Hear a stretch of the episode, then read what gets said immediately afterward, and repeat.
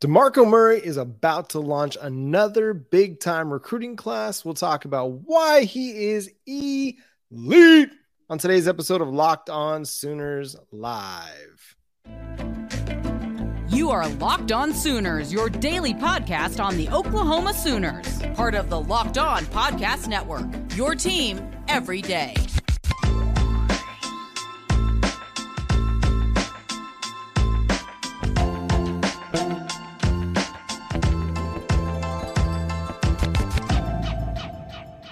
What's up, Sooner Nation? Welcome to Locked On Sooners Live. Thank you for joining us. I'm John Williams. You can follow me on Twitter at John9Williams. My buddy here is Josh Helmer. You can follow him on Twitter at Josh on Ref. You can follow the show on Twitter at Locked On Sooners. And Josh, we got a big time commitment coming up on the 27th. We got Xavier Robinson of Carl Albert High, the uh, in state product, uh, set to commit. All signs are pointing to the Oklahoma Sooners, but you never know. We also know that Oklahoma continues to get projection after projection after projection for four star running back Taylor Tatum and four star running back Caden Durham. The two sport athletes, Durham running track, Taylor Tatum also playing baseball. So basically, what we're seeing is that DeMarco Murray is arguably the best running back recruiter in the nation right now. Well, first off, good evening. Great to be with you. Uh, what's up, everybody? Uh, here live with us on YouTube or listening along across uh, anywhere you consume your podcast. Your team every single day, right here on Locked On Sooners and the Locked On Network. Yeah, I mean, I think that's a, a good place to start tonight. DeMarco Murray, and I know we've done this song and dance before, John, but uh, it's not too far removed. A couple of years back from there being some some legitimate criticism or concern with how things had started. Uh, DeMarco Murray recruiting running backs to Oklahoma. And now, lo and behold, you've got maybe when this thing's all said and done, a little bit of everything in this running back uh, recruiting and eventual signing class, we hope for Oklahoma if things go the uh, direction that it seems like they're going for OU. And probably that first domino, it feels like is going to fall tomorrow with Xavier Robinson. And I love what Xavier Robinson brings to the table because he was a guy that kind of had to carry his offense last year. Over 2,500 rushing yards, a ton of touchdowns, and helped Carl Albert win a state championship in the Class 5A. Was the Oklahomans Offensive Player of the Year in Class 5A. So, it, yes, okay, you can look across the recruiting ratings. You can only see a three star player, but three star players.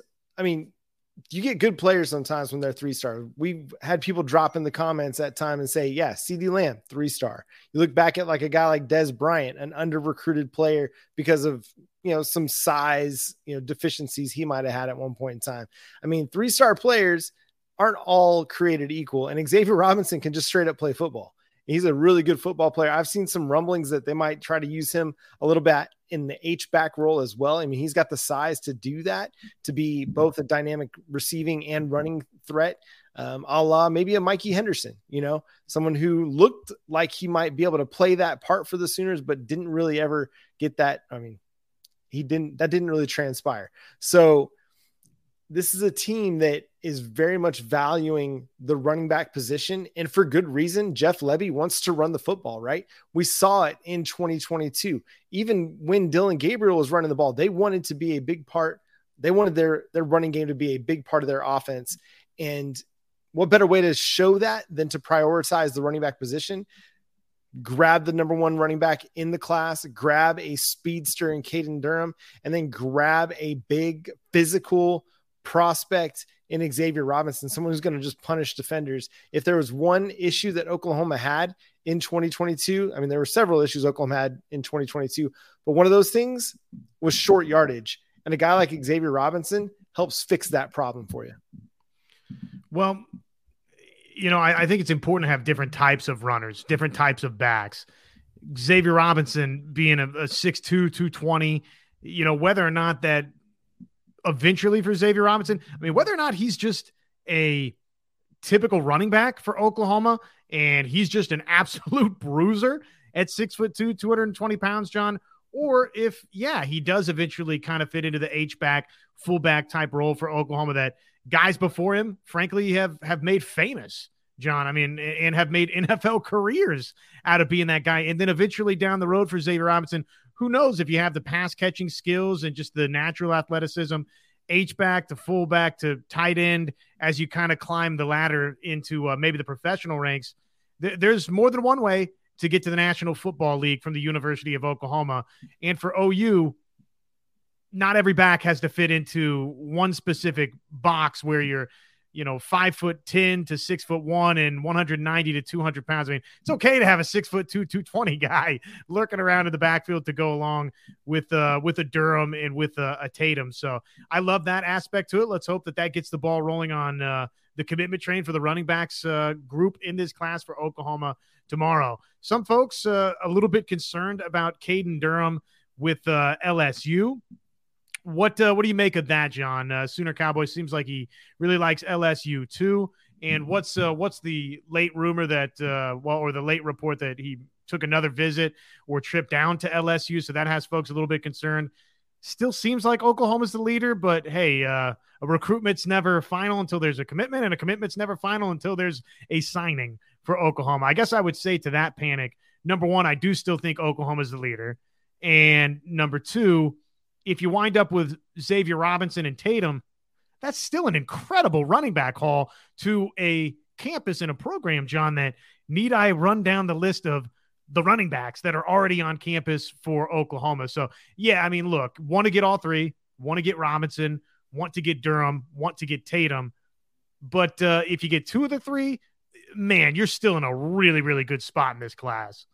Yeah, I start to wonder at some point, are there enough footballs to go around? Because you look at what DeMarco Murray's done with what's on campus right now, and you have Jovantae Barnes, Gavin Sawchuk out of the 2022 class. You got Daylan Smothers, Kalib Hicks in the 2023 cycle, and now you're looking to go for three guys in your 2024 cycle. I mean, you're going to be a locked and loaded running back room when you get to the SEC, and having a diverse group, I think, only helps you because when you go play against you know SEC defenses, you got to have multiple ways to beat guys. And if you have you know a Taylor Tatum who's kind of that all-purpose back, he does everything really well. You got Caden Durham who's more of your kind of scat back type.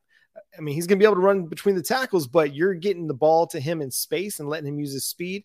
And then you have a guy like Xavier Robinson who is just going to flat out punish defenders. I think that matters having that diversity on Durham. I mean, yeah, LSU is going to be a player in this because of their track um, abilities as a program. But I mean, the relationships are there. He he loves Oklahoma too. Like, there's mm-hmm. nothing to say that he won't commit to Oklahoma. LSU is going to be a threat for sure.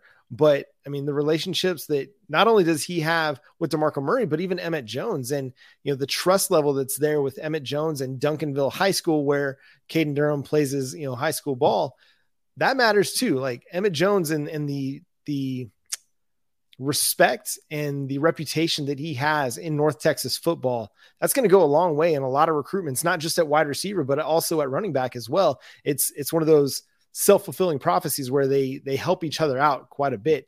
And and I really like what Oklahoma is going to get uh, potentially in Durham, Robinson, and Tatum. Again, having the diverse skill sets as you go into an SEC that's gonna that's gonna challenge you. It's gonna challenge your offense every single week, and you're gonna have to have ways to beat guys in multiple ways. So what does uh, what does Oklahoma wind up with here? If you get Robinson, Durham, Tatum, it's an incredible haul for Oklahoma. And again, DeMarco Murray's just out here, uh, for lack of better phrasing, he's he's stunting on uh, other coaches. I mean, he's running circles around other coaches uh, in the recruiting department he's he's elite, and Oklahoma has somebody that they should. And it's not surprising. I mean, I think we said this when there was some early turbulence for DeMarco Murray, or maybe you and I didn't because we weren't doing the show together uh, yet at that point in time. But you and I in different uh, platforms, or you right here and me somewhere else, we're probably both saying, okay, patience with DeMarco Murray because here's somebody that, I mean, it's not shocking that DeMarco Murray's recruiting the way that he is, uh, getting the commitments that he's gotten, getting the signings that he's gotten, that we're talking about potentially these types of names in this signing class for Oklahoma. I mean, it's not shocking because DeMarco Murray did that at Oklahoma. He did that with the Dallas Cowboys. And that's sort of what I said when whenever there were any problems early, DeMarco Murray is going to be able to recruit as well or better than anybody because you know what uh, high school kids trust more than anything, John? It's somebody that has been there and done that. And oh, by the way, for DeMarco Murray, has been there and done that in a professional manner. And I mean that in the way that he played football, the way that he he went about his football career, the way that he talked to the media, on and on and on. Very professional guy. All of that translated to this guy was going to be a home run recruiter. And lo and behold, here we are, and it's played out exactly like that. Yeah, and he's showing that he's one of the best in the country. And yeah, Tashard Choice, he's doing a fantastic job down there at Texas. You know, the one time short lived Oklahoma Sooner before he went off to Georgia Tech and another Dallas Cowboys running back. There's something about, you know, having that Oklahoma Dallas Cowboys connection at running back. I bet Emmett Jones would be a fantastic recruiter out there if he decided to to throw his hat in the ring in the in the uh, recruiting game. But um, let's say Emmett Jones. I meant Emmitt Smith. I got Emmett Jones on the brain. I can't remember what Emmett, I said. Exactly. Emmett Jones is a fantastic recruiter. He is a fantastic recruiter, but Emmitt Smith, um, you know, it's just it, it's it's fun to see because DeMarco Murray is probably one of the more well loved, you know, players on offense over the last 25 years. I think everybody loved the way he played the game.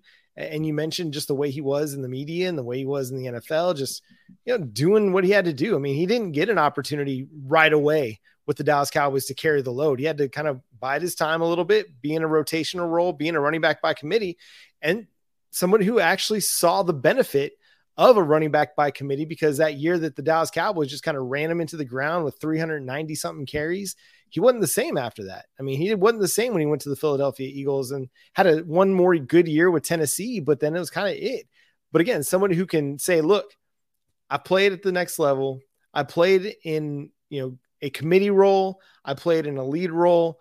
You know, there's a good there's a good thing to be said about hey, you don't have to carry the ball 25 times a game to get noticed.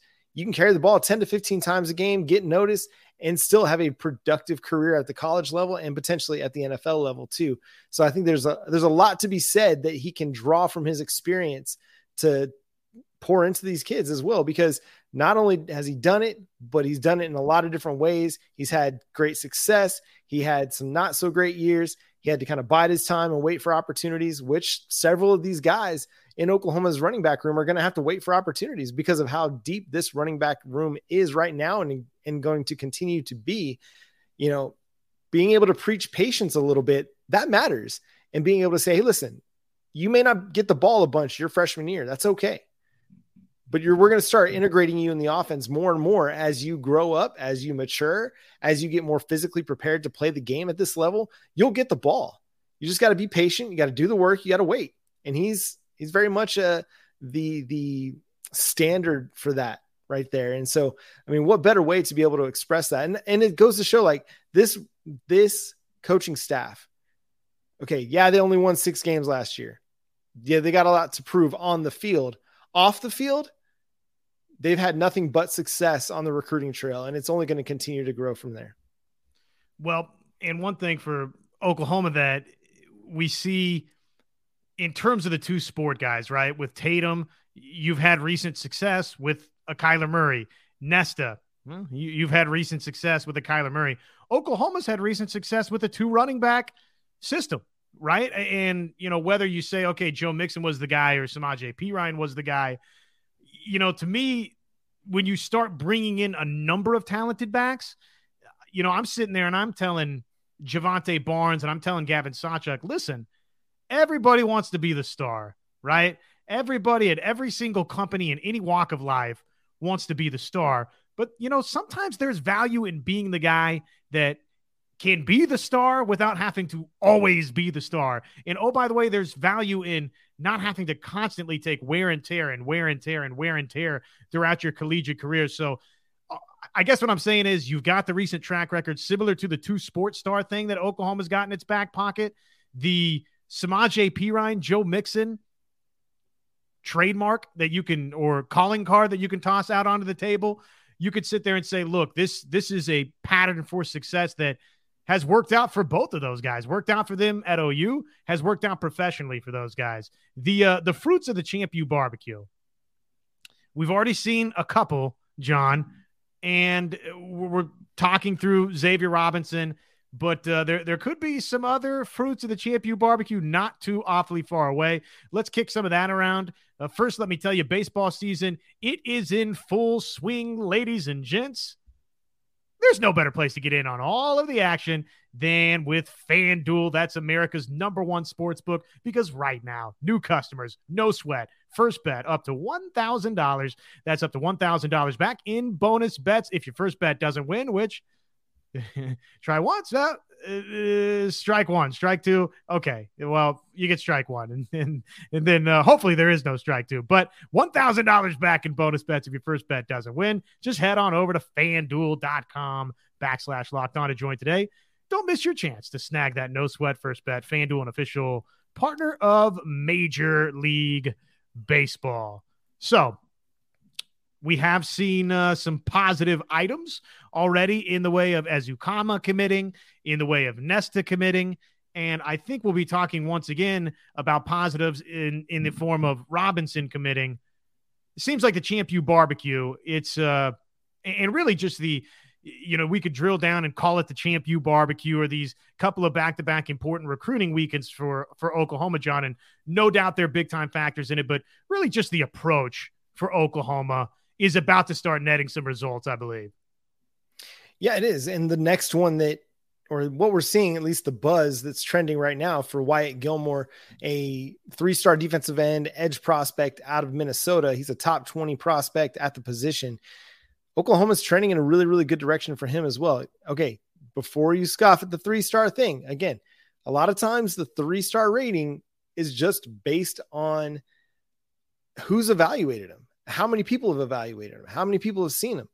And trust the coaching staff evaluations. If Brent Venables, Miguel Chavis like what they're seeing in a kid, they're not going to care what the star rating is. They're going to offer the kid. It's similar to R. Mason Thomas, right? R. Mason Thomas from Iowa, you know, he was committed to Iowa State. He was a three star prospect. I think in little little bits, we saw some really intriguing flashes out of R. Mason that look better than a three star prospect if we're just going by star ratings. So don't sleep on Wyatt Gilmore. He's got great size, great athleticism. He's going to be a guy that could potentially be a game wrecker at defensive end, someone who could play both in three man and four man fronts. He's got that size already to be able to do that. So, very, very intriguing prospect there. I mean, it all comes back a lot of times to the defensive line. But, Josh, what are you thinking about Wyatt Gilmore? What are you seeing? What what are you kind of expecting to happen there? I mean, all the projections right now are trending in Oklahoma's favor for Wyatt Gilmore. Well, I, I think what we've said in the past, if this coaching staff, if Miguel Chavis, if Brent Venables, Todd Bates, and probably Venables and Chavis in, in this instance, if they see something that they like at edge or that maybe there's a potential down the road transferable skill to linebacker, either or, right? I'm going to trust that occasionally they're going to be able to develop one or two that uh yeah, BV could give a rip about stars. I promise you that. Agreed, Kyle. Every once in a while, they're going to have to hit on a couple of those guys where they develop them into four, five star talents, into NFL type players. Not saying that uh, you can build a house out of two and three star talents, but uh, there is an occasional Aaron Colvin out there, right? I mean, that's somebody that was a two star signee for Oklahoma that winds up being uh, one of the best defensive backs in the last decade for Oklahoma. So, again, I don't think that that's the formula that you go with nine times out of 10, but I think it's okay for two out of the other 10, for one out of the other 10. And let's hope it works out. Oklahoma needs to be a better development school than maybe it's been in bits and pieces of the past. There's parts where you would look at and say, you know what? Okay, Oklahoma's done a really good job developing developing there, but – you know, maybe across the secondary at times, development's, you know, really been poor for Oklahoma. So that's an area you need to improve. Just across the board, it's okay to take a couple of those guys and trust that Brent Venables and Chavis and so on and so forth. There's a reason that they've been national championship winning coaches or a part of teams that have done that. Not everybody's been a four or five star, John. No, you're absolutely right. And I think even some of the more productive players that we've seen, you know, out of this team have been, you know, not necessarily, you know, the the five star players um, all the time. And sometimes the five star players were the ones that didn't work out a lot of times. And so while yes, we all want to get the five stars, we want to see Oklahoma land, and that's going to be critical to how we view this recruiting class, even in 2024, is how they land uh, with David Stone, with Williams Nwaneri, with potentially a guy like uh, you know Joseph Jonah Ajonye. Um, you know, he's a four-star guy, but maybe if they can pull a Dominick McKinley miracle, like the miracle with McKinley, uh, we're going to dub it that already. I already got the title, already got the title in my head for Sooners Wire, but I mean, so much of how this recruiting class is viewed is going to be based on what they do with their five star defensive line ta- targets and the four star defensive line targets as well. They know they know they need to really fortify their defensive front before they go into the SEC. So we know also they need to land those two as well.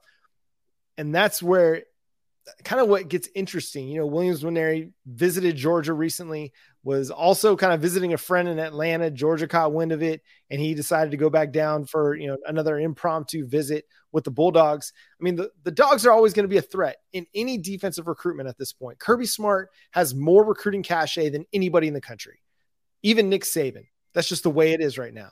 So he can, I mean, when he offers a kid, his offer pulls a ton of gravity with it and and that gravity leads players to Athens because you can play with a lot of really really talented prospects and end up yourself a very talented potentially NFL draft prospect because of the talent around you.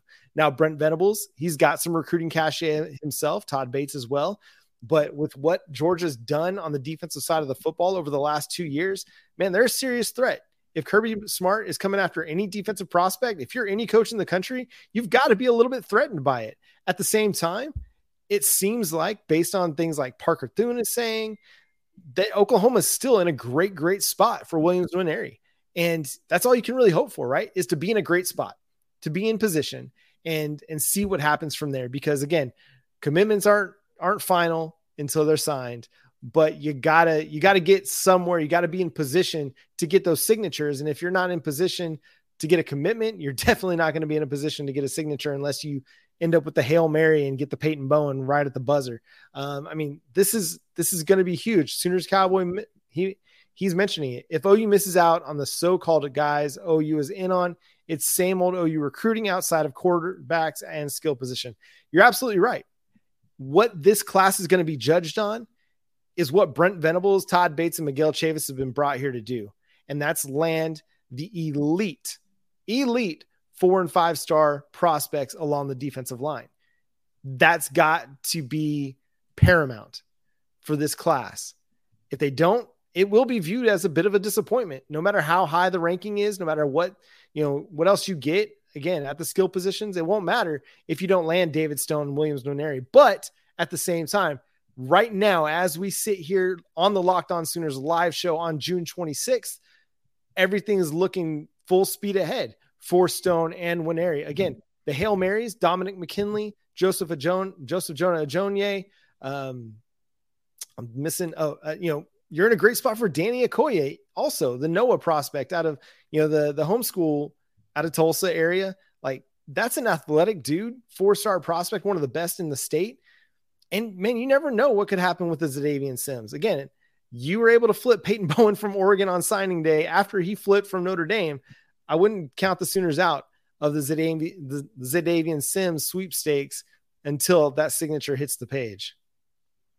This has been a staff of closers. There's no doubt about that. And uh, it's probably safe to assume that somewhere, uh, hopefully a couple of places, Oklahoma is going to close in a way that that is elite, right? And it needs to. Every single class, Oklahoma needs to find a way, whether it's folks that are committed or that flip here or there and mitigating a flip here or there, Oklahoma's got to find a way to get those four five star blue chip guys, especially up front. And you're right. It's almost it's almost Oklahoma fans will be willing and I'm, I'm going to tread lightly here and softly here. Oklahoma fans will almost be willing to accept a miss or two elsewhere if you've got Stone and Nwaneri locked up in this class. I mean, it, it is so there is so much emphasis on those two guys on what Oklahoma does with the defensive line that uh, if you can get that accomplished, then some other things, it's, eh, we'll get a skill guy in the next class. We'll find a skill guy out of the transfer portal. And Oklahoma's already doing well at wide receiver in this class with, with Kearney and others. But uh, you, you almost have a little bit of grace elsewhere if you can just get Stone locked up, right? If you can just get Nwaneri locked up, if you can uh if you can get some of these other folks up front that we're talking about. Offensive line. Somebody who was it, John, that asked us about offensive line. What do we think about where Oklahoma's at? Uh, how are we looking in terms of offensive line for Oklahoma? Marcus Easley sounds like uh, you know Oklahoma's been in the mix there, but doesn't sound like maybe that one's going to swing OU's direction. Who do we feel good about up front along the offensive line? Because I think that's a sneaky position group that uh, Oklahoma's got to get busy landing some commitments and, and big time commitments from. Yeah, so uh, this one comes from uh, Dave Coberly, 3768, uh, one of our subscribers over on the Locked On Sooners YouTube channel. Uh, hey, if you ever have a question or you ever have a show topic that you want to see us discuss, man, make sure you're subscribed to the show and you're dropping those comments in the the show replies, the show comments, because we want to talk about what, what y'all want to talk about as well. So offensive line, I mean, you got Isaiah Autry, that's huge. A guy that Brent or that Bill Bedenbaugh wants athletic offensive tackle with great size, great uh, athleticism, and and really good physicality.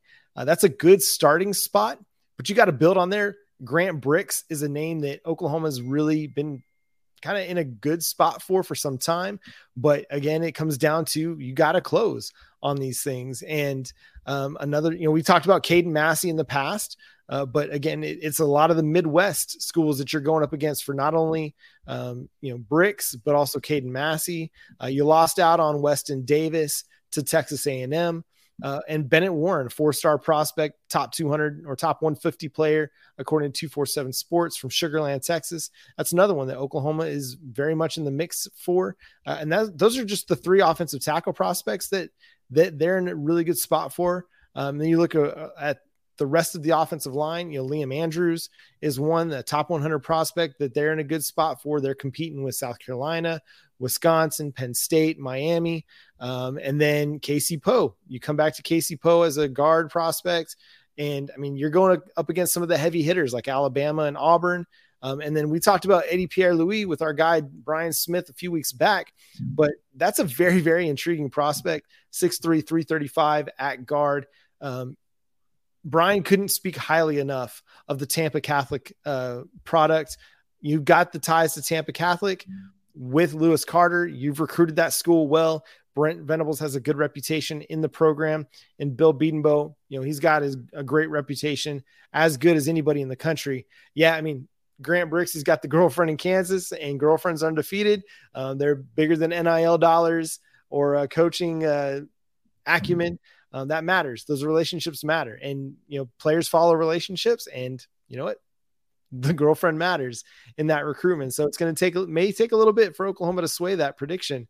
Um, might then, I say, might I say, it, it, ain't that far for the girlfriend. So no. if I can, I'm not doing re- any recruiting here, but just uh, just throwing it out into the uh, atmosphere that. Uh, look, uh, if you think that's a long road trip, I got news for you. It's it's not that far to Kansas. What's the what's the commute? What's the commute, Josh? Well, let's see. Where uh where exactly from Kansas? Remind me again. Well, I mean, it's Kansas State is is a big time uh, you know, threat right here for the Sooners. So let's say Manhattan. Well, and, and I guess uh Bricks Brix is an Iowa kid, right? Right. So okay, well that's that's a little bit further than than Kansas, but the, the the girlfriend's in Kansas. All right, come on, that's uh you know five hours away, something like that. That's no big deal. Come that's on. nothing. That's a you could do that in a day trip. That's, that's drive down walk. in the morning. Yeah, walk in the park. You know what? Matter of fact, you guys don't want to spend too much time together. It'll just drive you apart. You want to have a little a little freedom from each other, and then a nice uh, nice get together let me say this my wife and i now going on 13 years of marriage we spent our two first two and a half years doing long distance between fort worth and oklahoma city.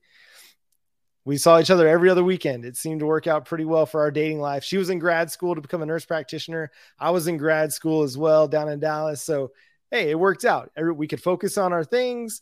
We could you know then have every other weekend together where we could really focus on each other. Worked out great for us. So grant the long distance thing can work if you're if you're tuning in here on Locked On Sooners. So I mean, basically what it comes down to for offensive line is do we trust Bill Bedenbaugh?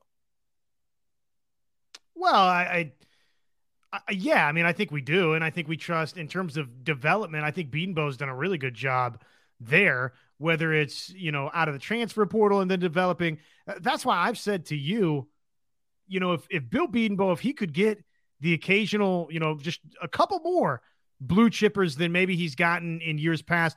The occasional five star here or there. Oh man, I, you know what would Coach Bedenbaugh be able to do? Because it feels like it feels like that has been in a lot of spots development you for Oklahoma, whether it's interior offensive line. I'm not saying that it there haven't been some blue chippers, but it's not been it's not been a bunch of five star guys at offensive tackle and offensive guard or center. I'd love to see what Coach Bedenbaugh could do with some of those guys, mixing and matching a little bit of both. I mean, obviously that's the the reality is not everybody's going to be that four five star kid, but man, it'd be nice if you could uh, win a recruitment like this. Sounds like K State's going to be pretty hard to beat for Brix, though. I mean, you look at Brey Walker, and I, I, I, hate I don't like to bring up past players and their star ratings and and talk about them as disappointments. But Brey Walker was a five star player, your top prospect in the 20 what 2018 recruiting class, and he didn't really do anything for you. For whatever reason. I mean, there there could have been a number of reasons why it didn't work out, but it just didn't work out for Oklahoma and Brey Walker. Whereas a guy like Creed Humphrey, you know, maybe a lesser known prospect comes in and he's a star um, you know, you talk about a guy like Cayden Green. Okay, he's not a five star player, but he's a four star player. The fact that he was starting for Oklahoma in the spring game, yes, they had a lot of injuries, but still, he was starting with Oklahoma's first unit. That matters. Like this is a kid that's got a ton of talent and is going to be able to make a big impact for the Oklahoma Sooners. If you can, if you can take the talent and develop it like Bill Bedenbaugh has, this is potentially another first round draft prospect in the future for the Sooners. We just had one Anton Harrison. Tyler Guyton's getting all kinds of love right now. You got Jim Nagy from the Senior Bowl, Jared Verse from Florida State, talking all kinds of nice things about you know Tyler Guyton, who wasn't he wasn't an offensive tackle when he came to college. He was a basketball player, and then he played tight end, and then he moved to offensive tackle. And yet we're talking about maybe Tyler Guyton potentially being a first round pick or at least a top 100 pick in the 2024 NFL draft. That's Bill Bedenbaugh right there. Taking a guy who never really hadn't really played the position much and making him a bona fide starting tackle at the collegiate level. That's huge, man. And so you look at the rest of the the the guys they brought in in the 2022 and 2023 cycle, we got to start seeing those guys take steps, especially the Jake Taylors, the Jacob Sextons. You got to see those guys really start to become significant parts of this offensive line. But the 2023 class is already making headway on that front especially with a guy like Cayden Green. Like you're already starting to see the fruits of those labors. So I trust that the offensive line is going to be good. I trust that that Bill Bedenbaugh is going to land a couple four star guys in this offensive line class. Does it? Would we like it to be all four and five stars? Absolutely. But Bill Bedenbaugh, he believes in going after some of the under the radar guys. You know, like a Logan Howland. You know, out of what New Jersey. You know, or Heath Ozaeta out of Washington. Guys that may not be getting as much national pub, but have something that Bill Bedenbaugh sees as valuable and has the traits that he thinks can make a really, really good college offensive lineman, potentially growing into even more. So let's go.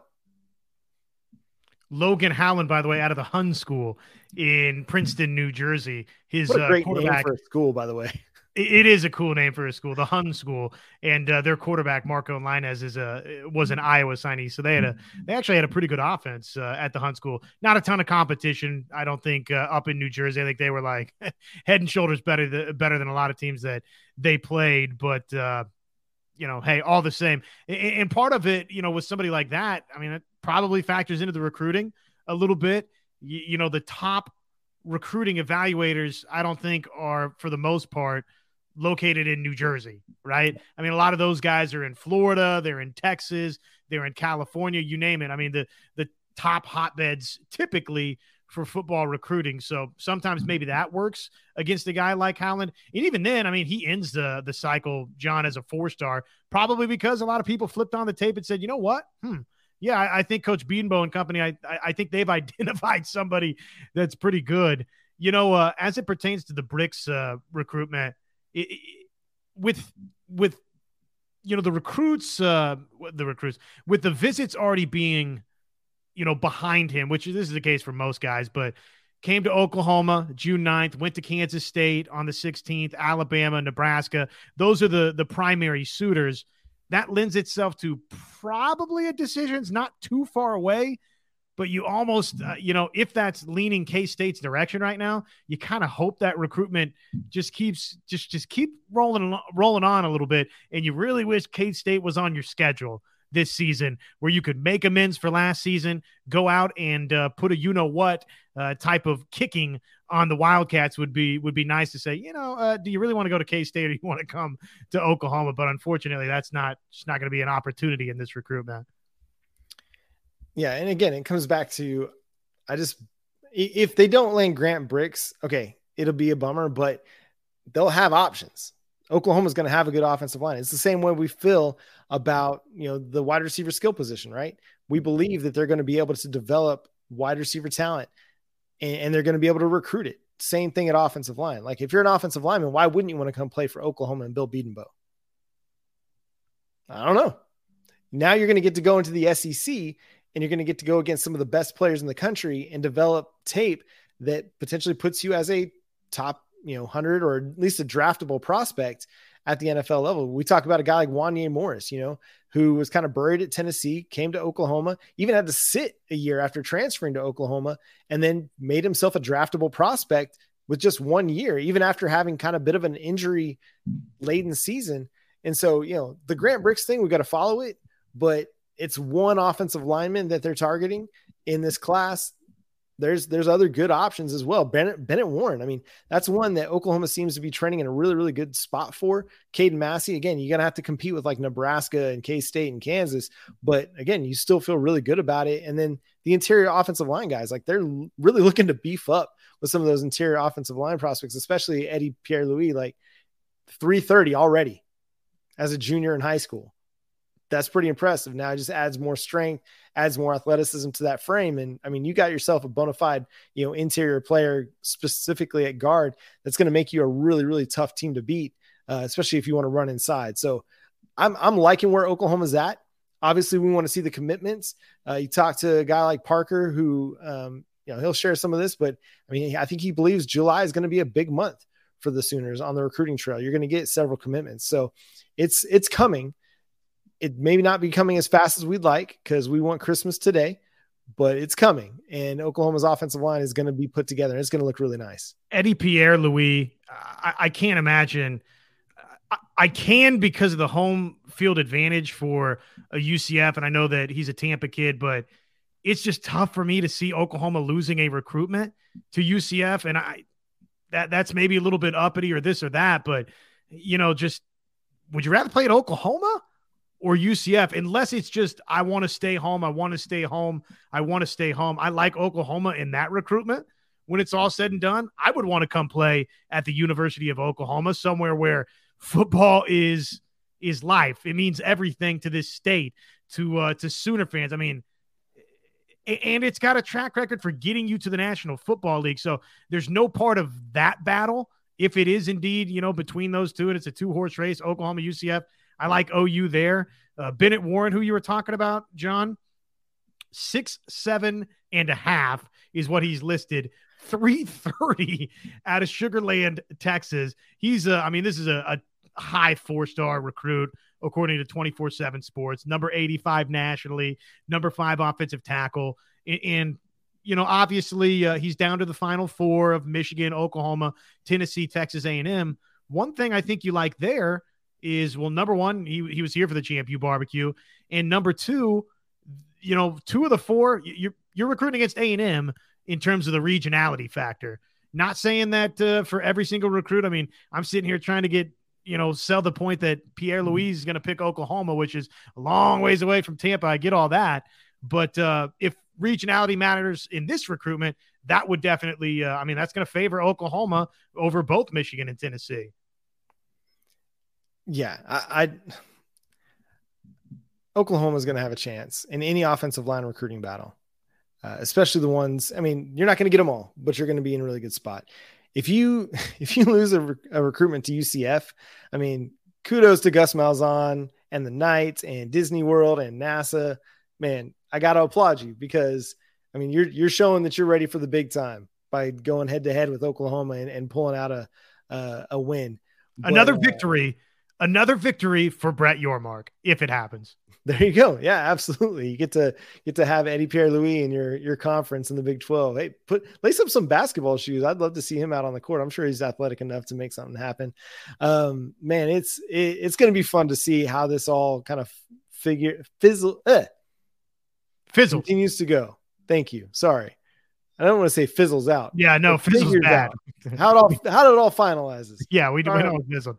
Hey, can we? I'm in the middle of a six day I'm in five of six 12 hour shifts before me and my family are about to go on vacation tomorrow night. So my brain is a lot scattered um, as we record tonight. So Dillon Gabriel has a shot at the Heisman this year.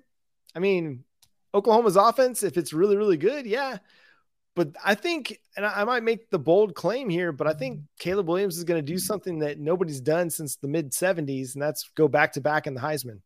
I, mm-hmm. I just have this feeling um, that because of all of the I don't know Lincoln Riley angst and everything that's kind of gone against USC, there's going to be this like reversal of the feel or the reversal of the the discussion and kind of give maybe a little bit more credence to Caleb Williams and USC and Lincoln Riley. I know we we hate that. We don't want to see that. But Caleb Williams is as good a player as there is in college football. But if Dillon Gabriel, if he has a Heisman Trophy type season, Oklahoma's in the college football playoff, in my opinion. Probably, unless uh, what I just watched. Uh, by the way, folks, I am as we're taping this live. Uh, I, am torturing myself by rewatching the Cheez It Bowl. This is this is a new thing I'm I'm breaking out here for Locked On Sooners Live, where I will be revisiting one game from uh, all of Oklahoma's, you know, past season each each week going forward. And let me just tell you, it's another game. I how does Oklahoma lose this game to Florida State the way they started? And yet, you know, if there's a Treshaun Ward 38 yard touchdown run, like I just saw a second ago in this replay, maybe even a Heisman campaign for Dillon Gabriel will not be enough to uh, to get Oklahoma into uh, college football playoff contention. Which uh, you know, how does Oklahoma fix some of these woes, John? I just think that is the the big story for OU this season. I mean, we can break down position groups, but collectively, big picture for Oklahoma, how do they remedy the you know, outside of the simple, yeah, the defense wasn't good. It was 122nd nationally. I keep coming back to Oklahoma just didn't find a way to win games last season. I know that's cliche and uh, it's simplistic, Oklahoma was a losing program a season ago. So to me, when when is the moment? Who are the opponents? Texas is obvious, but beyond that, when can we next season feel like okay, Oklahoma started to figure out how to play good defense. Oklahoma started to figure out how to how to win again because I think that's the biggest question that needs to be answered in 2023. It starts with Texas. How they play that game is going to be a big indicator of how this team goes. Now they could they could go 11 and 1 in the regular season, but we'll know how good this team is with how well they play Texas because Texas has got arguably the best wide receiver corps in the country. They're going to have a really really good offensive line again. And if you can slow them down, if you can hold them to 30 or less points, if you can, you know, keep it keep their running game from you know, going Bijan Robinson on you, if you can keep Xavier Worthy from just tearing you up like he did in the uh, 2021 shootout, then I'm going to feel really good about this team and their chances to make some serious noise in the Big 12 and potentially earn their way into the college football playoff. That doesn't mean, I mean, I do think, I do think Oklahoma is going to right the ship and they're going to win this game. They're going to have a lot of motivation in this one. And I can't really base that other than on anything other than feels. I just have it in my gut that Oklahoma's going to beat Texas in the in the Cotton Bowl this year. Based on what we see in the first few weeks of the season, though, we're not going to know about Oklahoma. Arkansas State's not going to tell us who Oklahoma is. SMU's not going to tell us who Oklahoma is. Tulsa's not going to tell us who Oklahoma is. Now, SMU and Tulsa, they'll have some they'll have some good offenses. Not Big 12 good, not Texas good, but they'll be good tune-ups. Uh, you'll play Kansas, you'll play Iowa State you know, potentially tricky games, but you should win those games. If you've got Big 12 title aspirations, Iowa State and Kansas do nothing for me. If they aren't better up front, and Jason Hughes mentions it over here in the chat, if we can stop that run game up the middle, we'll be all right. I truly believe that. And I think Brent Venables believes that. If they're better up the middle at defensive tackle than they were a year ago, they're a better football team. They're not allowing Baylor to run all over them. They're not allowing, you know, Garrett Greene to go Super Saiyan on them. You know, they're not allowing some of these these games to happen where they're giving up, you know, a 38 yard run because you know the linebackers were blocked cleanly because you know it was easy to get to the second level. No, they went after you know a lot of interior defensive line targets to bolster that middle so that they're not allowing easy runs and they're not mm-hmm. allowing the offensive line to get to the linebacker level and make clean blocks. No, they're trying to make things a lot harder on opposing offensive lines. Now, guys like Da'Jon Terry, Jacob Lacey, Davon Sears, Philip Paea, they've got to show up and they got to be good. Gracen Halton, who I think is going to have a breakout season, Jordan Kelley, Isaiah Coe, all these guys, they've got to be really good and they have to be. Like, if they're not really good, this is we're going to see a lot of the same problems on defense that we saw a year ago. But as a collective, and, and we can throw Jonah Laulu into that mix as well because he's going to be playing a lot more defensive tackle. If as a collective they're better, this defense is better, this team is better. You talked about you know the way that they lost close games. I mean, they were not clutch; they were unclutch in a lot of ways. But because they had to play so many close games, I mean, you play tight, and sometimes you miss those opportunities. But if they are just a little bit better defensively, they're leading at the end of those games as opposed to trying to make comebacks to win those games. Or they're making stops in the final moments of those games as opposed to letting Texas Tech just drive down the field at will. Or even allowing Texas Tech to come back in that game after being down big because they're just a little bit better defensively. That's how important this this is to the Oklahoma Sooners. They've got to be better defensively, and if they are, they're a much better team. And, and let's hope that guys like you talked about, you know, in our, in our last show, if you you folks missed it, you can check it out on YouTube or anywhere you consume your podcast. Locked on Sooners, where you can listen to Sooners coverage, your team every single day. I, I told you, John, it's almost like this whole football team you can you can break down in pairs in some ways. And to me, one of those pairs that as we're grading how this thing's going to turn out for Oklahoma, one of those pairs is Isaiah Coe and Jordan Kelley. And so if we're saying, okay, this team needs to get ah, just that little bit better, okay, well, which one of you two wants to be great? You've been good. You've been good. You've not been great. That little bit more, right? Or or folks from the transfer portal or Stutsman was really, really good.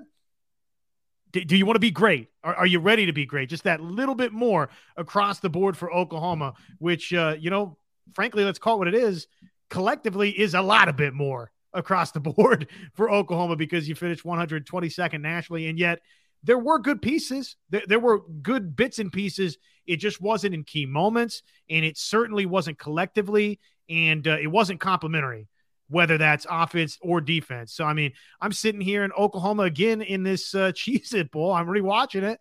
And uh, you know, offensively, you get off to this great, great start, but you don't continue in the game. Uh, West Virginia offensively, horrible start. You get things going a little bit in the second half. It's just all of that for Oklahoma. They got to find a way to be a more complementary football team if something's positive, they've got to find a way, John, to keep the momentum and keep things positive. And defensively, again, everybody's just got to elevate, elevate, elevate, elevate. Whether that's the the transfer portal additions like a McCullough that we think is going to be a star, whether if that's guys that are in house, everybody next level. And I told you uh, in uh, yesterday's show too that uh, we are in we are at this point of the off season folks, I'm ready to sign up for 12 and 0 again. Okay. I'm ready for this team to go win a national championship.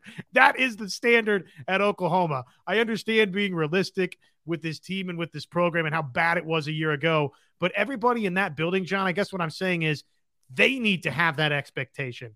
They need to have that belief that they can do that because it's been done at Oklahoma before. And I hope Kim's right. I hope you're right, Kim. BV will have the defense in top form, and I can't wait to see all these pundits eat crow Big 12 champs, college football playoff, and uh, I think you said national champions uh, as well. Kim, you left that part out. Yeah, that's right. We're we're not gonna we're not gonna aim low. We're aiming high. It, it it's it's simple. Just be better, right? It now it's just a matter of okay, being better. You, you hate to kind of narrow things down to that, but when everything is as bad as it was, really just got to be better. And they, now they've got guys that are talented enough for this team to be better defensively. It's just a matter of putting it all together. We we think the offense is going to be really really good. We think they're going to have a great running game. And if they do, if they have a really really good running game, being better in short yardage situations than they were a year ago, then they're going to be a better team all all the way around. I mean, they got to be better on third down, red zone, fourth down, all that. But if their defense is not better, then it's not going to matter how good they are. You know, this is a team that, you know, they they scored 32 points per game. They allowed 30 points per game. You allow just 25 points per game, maybe you win two, three more games. This schedule, all the improvements on the defensive side of the football should allow you to improve by five points per game this year. This this staff, John, right? Staff. I mean, if Brent Venables and you know Chavis is the, the, Chavis, you got to prove it, right? I mean, edge guys, it can't be defensive ends, edge rushers. It can't be, hey, gangbusters in the non conference. And then wait a second, why are we not the TFL team or the sacks generating team that we were throughout the non conference in Big 12 play? Because that, that was a sad reality for Oklahoma a year ago. And you know what? Okay, on the job training is done, Miguel Chavis. I'm a big, big fan. Uh, I love Miguel Chavis, the guy time for results. The team outside edge needs to get better, needs to be more consistent than it was a, a season ago. Pass rush has to be significantly better. And uh, that needs to be the expectation that it's going to be a lot better. Time to unleash our man, R. Mason Thomas. A lot of those 2022 prospects, a, a PJ Adebawore, you know, time to see guys like Ethan Downs, Reggie Grimes, Marcus Stripling be better. Again, it mm-hmm. comes down to everybody being better, the depth being better because if you have a significant drop off from your starter to your second teamer, I mean that that's all it takes is one play for an offense to take advantage in college football. And if you're not good enough from you know D end one to D end two, they'll take advantage of you. So everybody's got to be better across the board.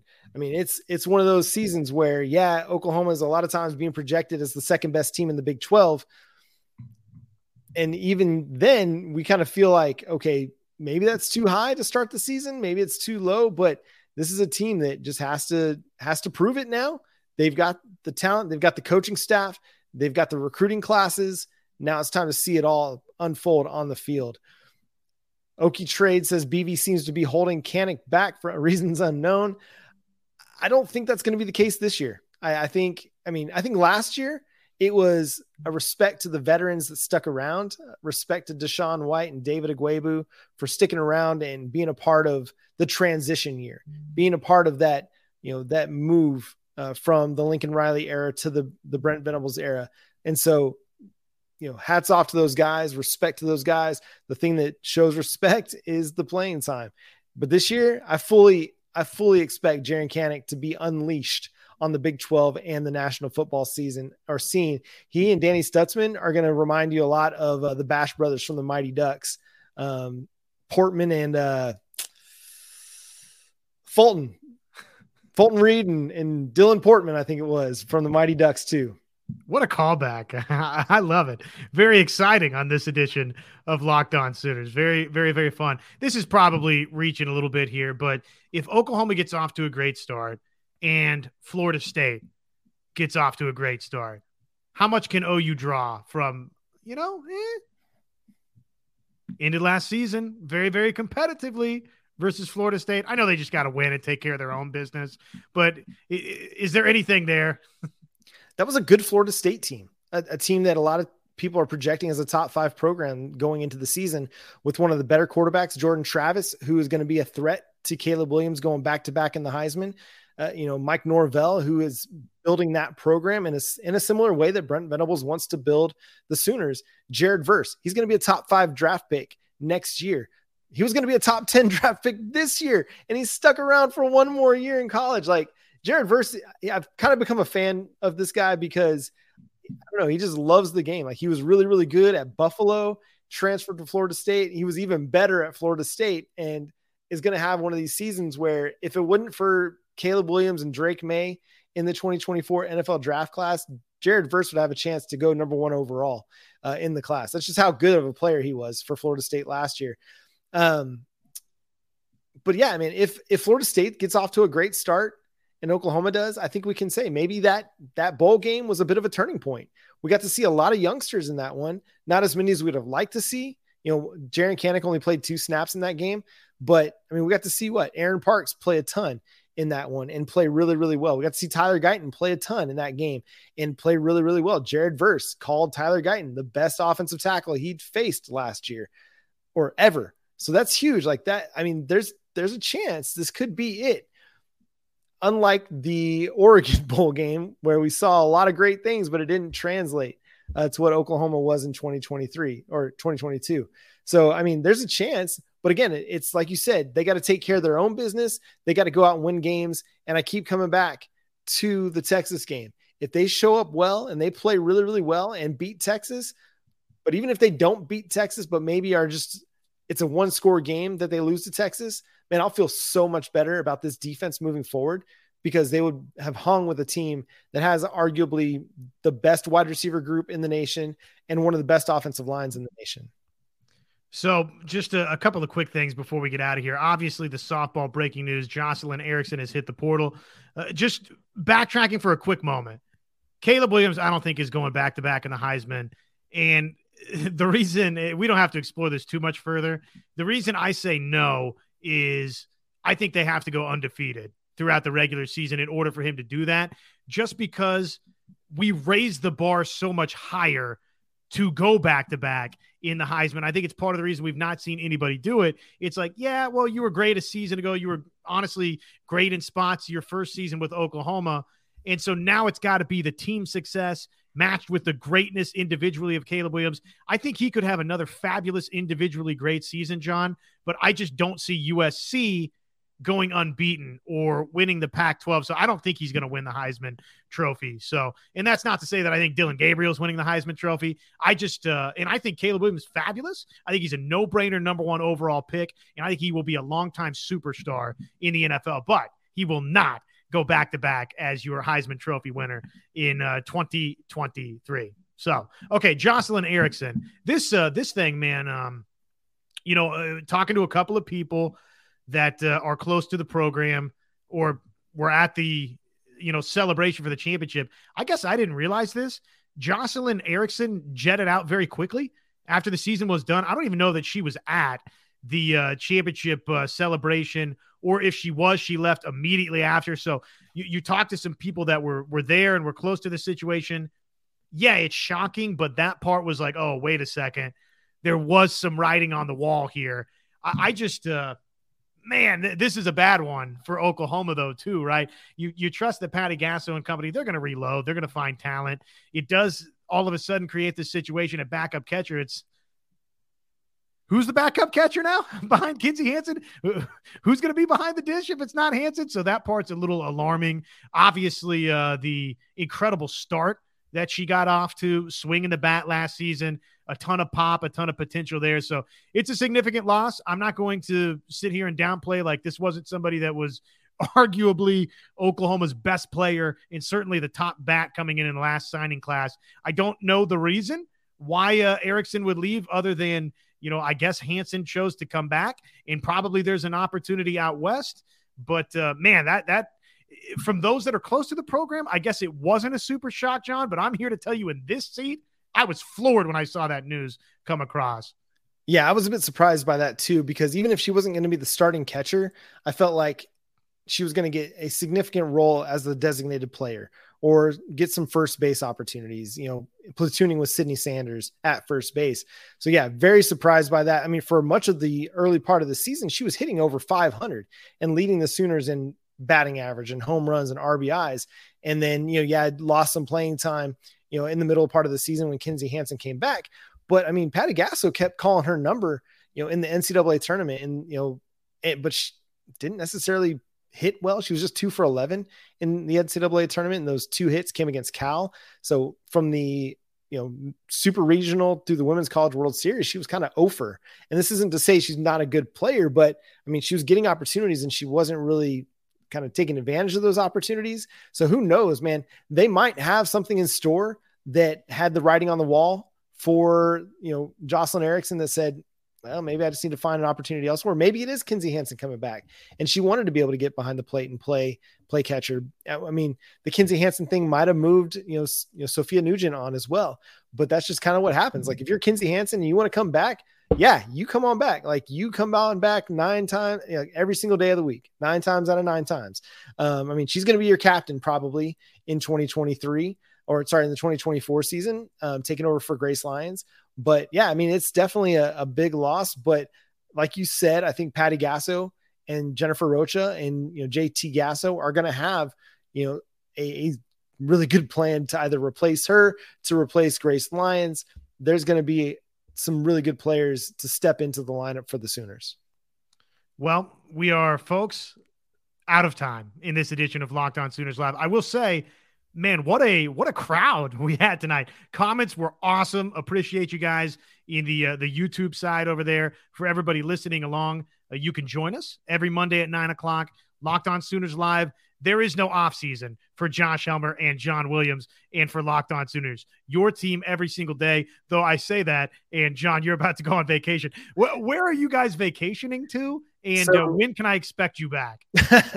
so we're going on a we're going to a family reunion in Las Vegas uh, every two years. My wife's grandma's side of the family, like all her my grandma, my wife's grandma's passed away, but her siblings and all the kids and grandkids all get together every two years. So two years ago we were in Kentucky, got to go on a nice like bourbon tasting tour um, for one of the cousins who works at a at a uh, um, what do you, I don't know what you'd call a bourbon brewery, but a, a, uh, yeah, it's not a winery. No, it's not that. I don't know what it is, but we went to one of those, a distillery. Thank you. A distillery. A distillery, yes. um, which was fantastic. Um, Yellowstone, Yellowstone, uh, uh, bourbon. If you haven't had it, give it a shot. It's fantastic. Um, but then two years before that, it was Oregon. So this year it's in Las Vegas. But myself, my wife, my seven year old daughter, my two year old son, we're going to road trip. We're leaving tomorrow night, Tuesday night from uh, Tahlequah, Oklahoma, where I live, to Oklahoma City. Then Oklahoma City, we're going to Santa Fe, New Mexico, and then from Santa Fe to Flagstaff, and then Flagstaff to Vegas. So we're to have a nice, good old American um, road trip, and we're pumped about it. Uh, a little bit nervous about the two-year-old and how he's gonna how he's gonna travel, but we're gonna have good times along the way. We'll just keep throwing snacks in the back and just treat him like a gremlin. Just don't feed him after midnight. Jimmy says, "Watch out for the aliens out there, John." So got you. I got you, man. Yeah, we will have a great UFO. And hey, my wife told me I need to try and record from Las Vegas, so we might try to make something like that happen. Um, well, yeah. that maybe for the live show, if uh, if nothing else, enjoy your vacation. Don't feel the need to do any of that. Yeah. Believe me when I tell you that I or some help that maybe we draw up, we will hold down the fort, my friend. For oh, you. for sure, but, no uh, doubt. I have no doubt in my mind it's going to be great. Uh, but Josh, all the, all this to say that we might not be an everyday show for the next couple of weeks. But Josh will hold it down. He'll keep you covered on everything that's happening on the recruiting front. Whatever happens in the uh, the transfer portal for or OU softball, Josh will have it covered. He'll have great guests along the way as well. That's right, and it's going to be fun. I can't wait to uh, you know the next a week and a half, however long it is that we get to hang out with you. And then uh, probably I got a vacation coming up uh, not too far after that, John. But uh, hey, fun show tonight. Really appreciate you guys as always. You guys, we say it, we say it, we say it. We can ask questions like, hey, how can I contribute to the show? Where can I donate this and that? We're not about that. We just want you to like, subscribe, join us on Mondays at nine o'clock. Uh, we we we make that bag based on you all showing up and hitting that like and subscribe bell and on and on and on, and uh, just just by joining us here. So it's a lot of fun for us. We really enjoy it. Yep. So make sure you follow Josh on Twitter at Josh on Ref. Follow myself at John Nine Williams. You can hear Josh Monday through Friday from 9 to noon on 94.7 The Ref in Norman. You can read my work over at the Soonerswire.com. But until next time, he's Josh Helmer. I'm John Williams. Boomer Sooner.